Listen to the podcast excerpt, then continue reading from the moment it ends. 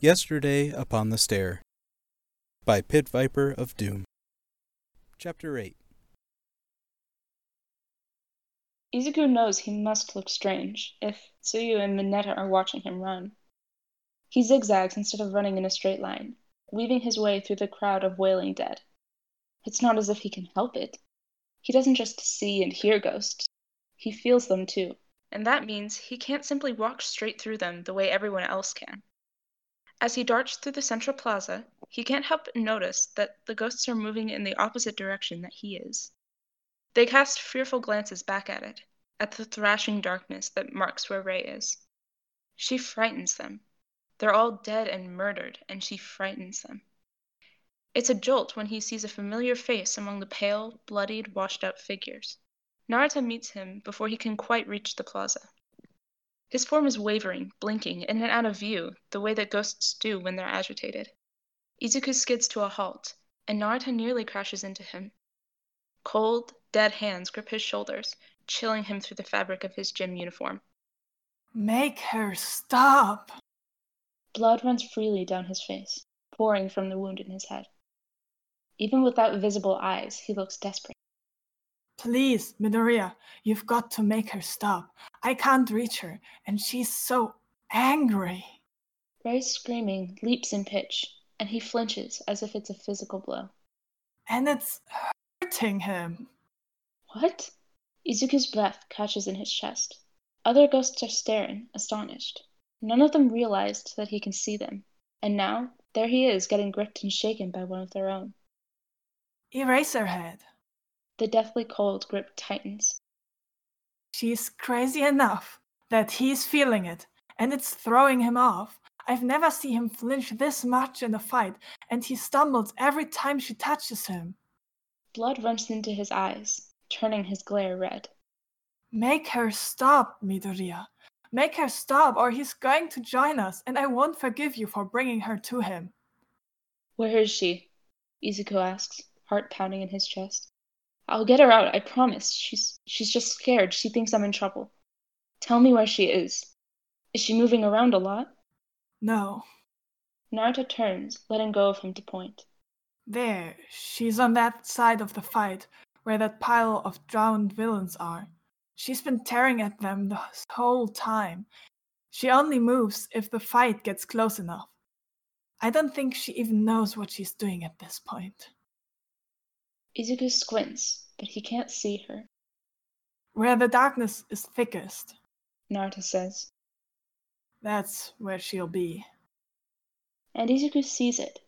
He doesn't see Rei, but he does see what Narita is saying. Luck is with him. The epicenter of Rei's black hole isn't in the thick of the fighting. It's going to be dangerous and it's going to be stupid. And two of his fingers are limp and useless. But if he skirts around the battle and doesn't screw up, he can do it. He can reach her. No, what are you, are you crazy? Another ghost, a middle aged man with his head hanging at an odd angle. Don't send him in there. He turns to Izuku. Haven't you been paying attention? They'll kill you. Shut up! Narita snaps. He's the only one that can get that poltergeist out of there. I won't die, Izuku whispers, half to himself. He can't stand here much longer. He's out in the open, and if he lingers, then some villain is bound to take advantage of an easy target. I can do this. I won't die. I won't die. Who are you talking to? Izuku jumps, whipping around to see Tsuyu standing behind him. Mineta is nowhere to be seen. Where's. He ran towards the entrance. She says. It's for the best. He can't run as fast on his own, and if I'm going to follow you, I can't have him hanging off of me. She turns her head, scanning the scene beyond him. I don't know what you're trying to do, Midoriya, she says. But if we stay out here much longer, they'll see us. I told you not to follow me, he almost hisses. It isn't just nobility driving him to say that, though his main fear is that he'll lead her to injury and mortal danger. But a smaller fear is that she'll see him talking to ghosts, or otherwise act in ways that he won't be able to explain. Well, I didn't listen, she says. So, What's your plan? I'm not going to get in Aizawa's way, Izuku says. I'm just going to. to see if there's anything I can do to lighten his load. It's not a lie, what he tells her. That is very much what he's going to do. Listen, I'm aiming for the other side of the plaza. There's some serious stuff going on at the entrance still, so we can't go that way. But if we find a quieter place to catch our breath, then so much the better, right? Are you trying to help Aizawa sensei or get somewhere safe? Tsuyu asks. Both. If you have to follow me, then meet me there, okay? He doesn't wait for an answer. If she's determined to follow him, then there's no way he can convince her not to. Izuku turns wide, gives Aizawa's battle a generous berth, and runs like he's never run before. More than anything, he wants to call out to Rei, to let her know as soon as possible that he's alive and almost unhurt. But if he does, then the villains will hear him, and he won't be alive for very long after that. Something is very, very wrong. Aizawa Shota has been acutely aware of this ever since the damned warping villain scattered his students across the USJ facility. Instincts scream at him to help them, to gather them up and get them to safety. But he cannot follow those feelings even though he wants to. He's surrounded, hemmed in, and outnumbered. All he's capable of right now is subduing as many villains as possible and keeping the bulk of the fighting and the strongest members of their forces here in the plaza, instead of running off into the facility to go after the students. His students. At first he had mistaken it for simple alarm, the natural dread that he should feel when seeing the children under his charge in danger. But even now, as the battle goes on and the adrenaline rushes through his veins, the fear does not fade as it normally does. As it always does. If anything, it escalates with every passing minute. The feeling chokes him, squeezing the very heart in his chest until he's sure his pulse will stop altogether. His reaction time suffers for it. He has narrowly missed death more individual times in this single fight than he has in the past year of hero work. Every now and then, chills grip him, the feeling of someone walking over his grave. If they are sudden enough, then they force him to blink, and his quirk erasing hold fails on whatever villain he looks at. He's disoriented, bleeding, and unable to breathe properly. He leaps back and takes a deep breath to try and calm himself and get his rampaging terror back under control. The breath makes noise, a quiet inward wheeze as he forces air into his lungs. This isn't right. No, this isn't right, he realizes. This fear isn't natural. It doesn't feel the way he knows his fear ought to feel. It feels more like someone has plunged deep into his brain, shredded apart consciousness and subconsciousness, and slammed their fist down onto the button marked terror. An emotion enhancing quirk? He's heard of those. They tend to go hand in hand with standard empathy. He switches his gaze from one villain to the other, trying to find who is responsible, but the gut churning terror that grips him refuses to fade. He looks to the ringleader, the pale one in black, whose face is masked by a severed hand. That one is yet to reveal his quirk. Perhaps it's him? No. But who else could it be? Is there another villain on the sidelines sabotaging him from a safe distance? He looks. He does not find a villain. But he catches a glimpse of movement. Quick, almost unnoticeable movement. The fear within him wrenches at his insides. That's Midoriya Izuku, the boy he almost failed on the first day, skirting the edge of the fighting like a fool. What does he think he's doing? Shota makes sure to keep his face turned away from Midoriya as he fights. If the boy is going to be an idiot, then Shota can't afford to give away his presence by looking at it. He tracks Midoriya's progress from the corner of his eye. To his credit, the boy is fast, and he's using what little cover there is to his advantage. If Shota weren't occupied by being hopelessly outnumbered and artificially scared out of his wits, he might even spare a moment for approval. He settles for relief. It cushions him against the fear somewhat. Midoriya ducks out of his line of vision then, and Shota is too busy dodging a flurry of blows from another villain to keep watching. His scarf wraps around his attacker, and he flings the villain straight into the path of another in mid pounce. With a meaty thud, they both go down, and Shota is reeling with terror again, and all at once, the stranglehold around his heart falls away. Shota can breathe again, and does so with enough quiet desperation to leave him nearly gasping. Before he can stop himself, he looks back to find Midoriya not far off, running full pelt away from a group of unconscious villains left in a heap after Shota had subdued them, toward the beginning of the fight. He could kick himself in irritation. He hadn't thought to look for the culprit among the villains he had already defeated. One of them must have recovered enough to sabotage him from the sidelines. The lot of them are still lying motionless on the ground, with Midoriya racing away, holding his arm out oddly. His student looks back and meets his eyes for only a moment. From the distance and through his eye concealing goggles, Shota catches the flash of desperate hope in his student's eyes. He's not sure what Midoriya has done. By the time the day is over, he won't have a chance to wonder or to scold the boy for his recklessness. But at least in this moment, he can spare a moment of gratitude before he turns back to the villains and finds the ringleader charging at him to attack for the first time.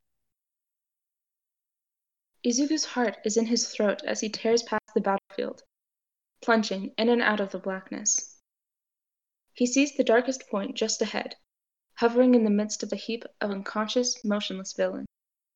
Other villains battle around him, from the low level thugs to the hulking, muscular brute with dark skin and unblinking eyes. Rei's darkness lashes at him, chilling him to the bone marrow, but he keeps his feet moving and hurls himself straight into where the shadows are thickest. He feels her more than he sees her, a floating cold spot in the heart of the black hole. Izuku reaches out, and his fingers brush something that burns like dry ice. He wraps his arms around a familiar small form, and when he breaks through the other side of the darkness, he takes her with him. She struggles in his arms, clawing at him, lashing out with pure rage. Rei, he whispers. Rei, it's me. He looks back. The blackness is already scattering, giving him a better view of the battle. He searches it briefly and finds Aizawa looking in his direction. With the goggles, it's impossible to tell if he's looking at Izuku. Izuku skids to a halt some distance from the edge of the fighting, nearly losing his balance. He falls to a kneeling position, clutching Rei with both arms to make sure she doesn't get loose and go back to her raging. She's still struggling. Izuku crouches low and clings to her. Rei, Rei, stop, he whispers. It's okay, it's me, I'm sorry. I, I didn't mean to scare you like that. The struggles weaken, and she finally goes limp and cold in his arms. When he feels small, frigid hands clutching at his arms, he finally looks down at her. Black eyes stare back, wide and terrible with fear. I'm sorry, he whispers. It's okay. It's gonna be okay, I promise. She twists around in his arms and hugs him, burying her face into his chest. Screaming has finally stopped. His friend is silent. Midoriya! He looks up to find Tsuyu catching up, keeping low to the ground as she darts along. Tsuyu? Are you okay? Tsuyu whispers, dropping down beside him. There's some scant cover here, but not much. Fine, he says tightly. He watches the fight. To anyone who doesn't see what he does, Aizawa seems to have gained a second wind. He doesn't stumble or pause as he fights, and Rei's darkness has vanished so that Izuku can clearly see the whole scene. Narita is back, watching the fight and following Aizawa's every move. For the first time, Izuku feels the knot in his chest loosen as he just dares to hope. I think. I think it's going to be okay. We have a chance now. And then, across the way, the man who wears severed hands reaches out and catches Aizawa's elbow before it can strike him. As Izuku watches, aghast, the black sleeve of Aizawa's costume crumbles, and the arm beneath it begins to crumble as well before Aizawa breaks free. Rei, raising her head to watch, lets out a low hiss. What kind of quirk is that? Tsuyu whispers, horrified. Izuku hushes her. It's not over yet, he murmurs desperately. It's not over. He's he's just hurt. He can still He doesn't see the hulking dark one move until it's already on top of Aizawa. It's fast, far faster than a person of that size has any right to be. Their teacher turns to look at it, and has to bend his head back just to look at the face. The misshapen, deformed mess of a face, with its exposed brain and rolling, unblinking eyes. The brute brings its upraised hand down, and the fight is over before Izuku can blink. Before his eyes, Aizawa's shattered goggles are flying, and his teacher's blood spatters the ground. The tide has turned so quickly that Izuku feels sick with vertigo, and he can only watch in helpless horror as his teacher takes the most brutal beating that Izuku has ever witnessed. A strangled noise escapes him. He doesn't think. His mind is burned blank with panic. All he sees is Tsuyu horrified beside him, Narita screaming his head off as he hurls his untangible form at the monster. Aizawa limp and broken on the ground. Aizawa, pale and washed out and bloodied, standing there before him with blank white eyes, just one more ghost for Izuku to talk to. Even when the beating stops, it doesn't. Not really. The monster, Nomu, Izuku hears the pale villain call it Nomu, pins him down, breaking and crushing his arms until Aizawa cries out with pain. Narita screams, joy in it. He moves because in that moment, rushing to certain death is less terrifying to him than cowering and doing nothing as another ghost is made in front of him. His body moves and he doesn't think. With Rei following at his side, he ignores his classmates' warnings and runs. He makes no sound. The lower level thugs are either out of commission or watching the beating. The Nomu is busy with Aizawa, and the pale villain's back is to him. Rei is with him, and she's eager. She wants to hurt them. She wants to terrify them. She wants to make them pay. And the power of her fervor gives him speed. Izuku's hand curls into a fist, and he calls on One for All as he lunges at the pale villain's unprotected back.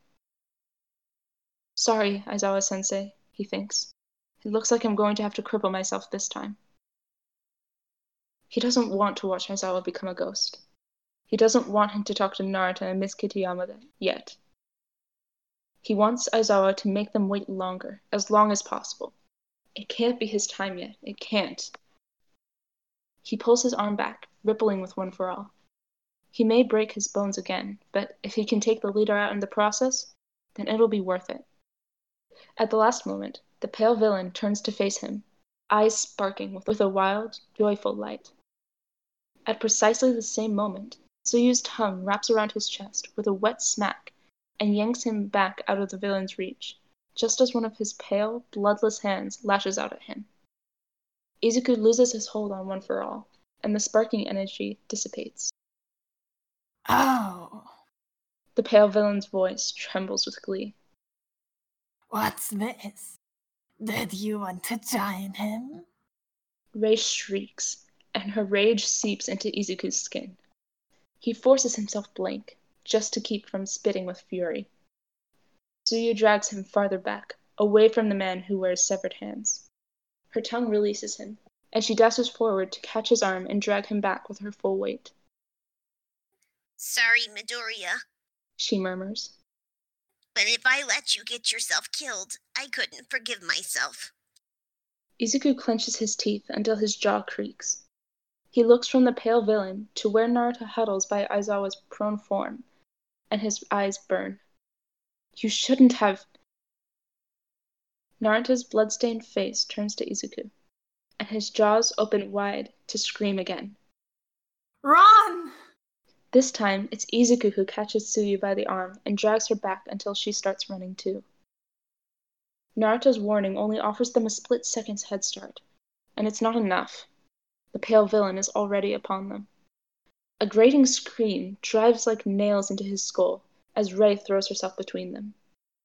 But the villain's hand plunges straight through her, and Izuku can barely get his arms up to shield himself from the villain's quirk.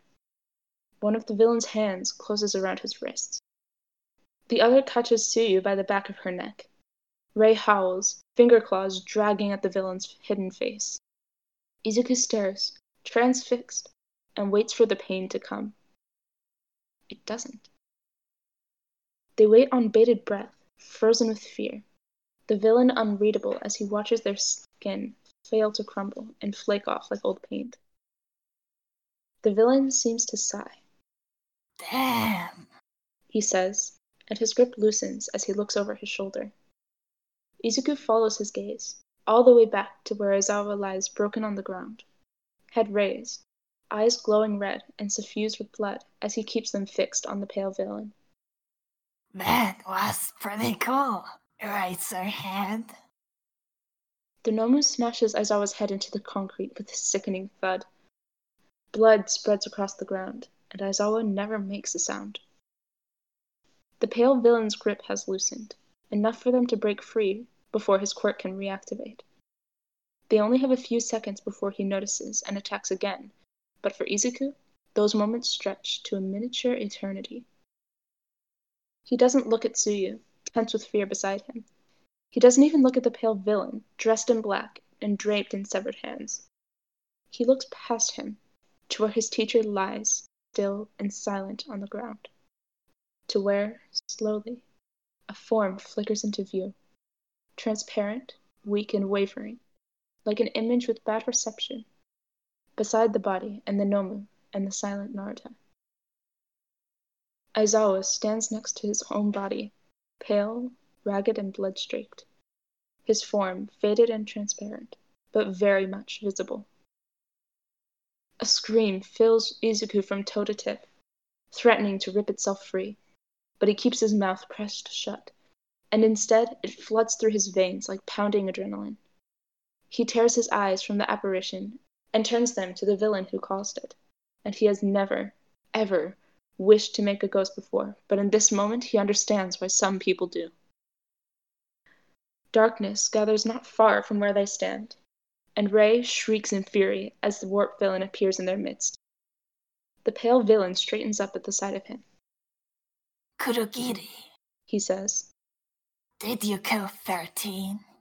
The distance is not great enough to keep Izuku from hearing the villain's cold, rumbling voice. No, Shigaraki Tomura. He says, I put 13 out of commission, but one of the students escaped the facility. The glowing eyes narrow. Once he's out of range of our signal jammer, he'll soon be able to call the school for help. The hope rises in Izuku's chest, but he stamps on it viciously. No, he already made the mistake of getting hopeful before. He won't make it again. As he watches, the pale ringleader flies into a quiet rage, clawing at the side of his neck where the disembodied hands don't cover. He mutters half to himself, snarling threats at his comrade, and Izuku can hear the way the villain's voice hitches and cracks. And then, as suddenly as it started, the tirade stops. Slowly, his hands sink to his sides, leaving angry red scratches on his own neck. It's no use. He says calmly, as if he wasn't ranting and spitting just seconds ago. We can't fight dozens of pros. So it's game over for now. Yes. His hands shake and flex at his sides. Let's go. But first, He looks back at them, fingers curling as if he imagines wringing their necks. And Izuku feels his mingled terror and rage rising within him as he takes in the pale, bloodless villain. It fills him from his stomach to his heart to his lungs, drowning him. The villain steps up to him again, fingers twitching eagerly, and the thoughts flee from Izuku's head. And so, with no thoughts to distract him, it's the force of habit and pure instinct that makes him breathe in and out, again and again, until the storm ebbs and flows away again. Slowly, as he watches the villain's hidden face, pale, washed out, not so different from a ghost, the flood drains away on its own and leaves a silent fog of blank numbness in its wake. Rei's distorted form writhes within his line of vision, and she snarls like a beast that crawled from the depths of some dark pit. A stone throw away, Narita stands with Aizawa's spirit, both of them faded and bloodied.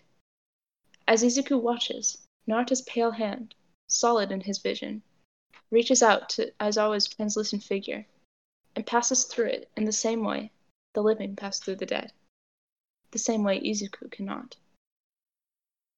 What enters his mind, then, is not hope, but merely an idea, neither happy nor sad, that clears his head. What he sees of Aizawa is different from what he's seen of other ghosts. His ghost is nearly, but not quite, there. Perhaps that means he is nearly, but not quite dead. All around the facility, the dead pass through. Broken, mangled, with no bodies to breathe and no hearts to beat, they wail and weep and follow their murderers and wait, always patient for their time of reckoning. Izuku lifts his eyes to the villains and breathes out again. My friends are scarier than you. This has been a live recording of Yesterday Upon the Stair by the ADG Discord group.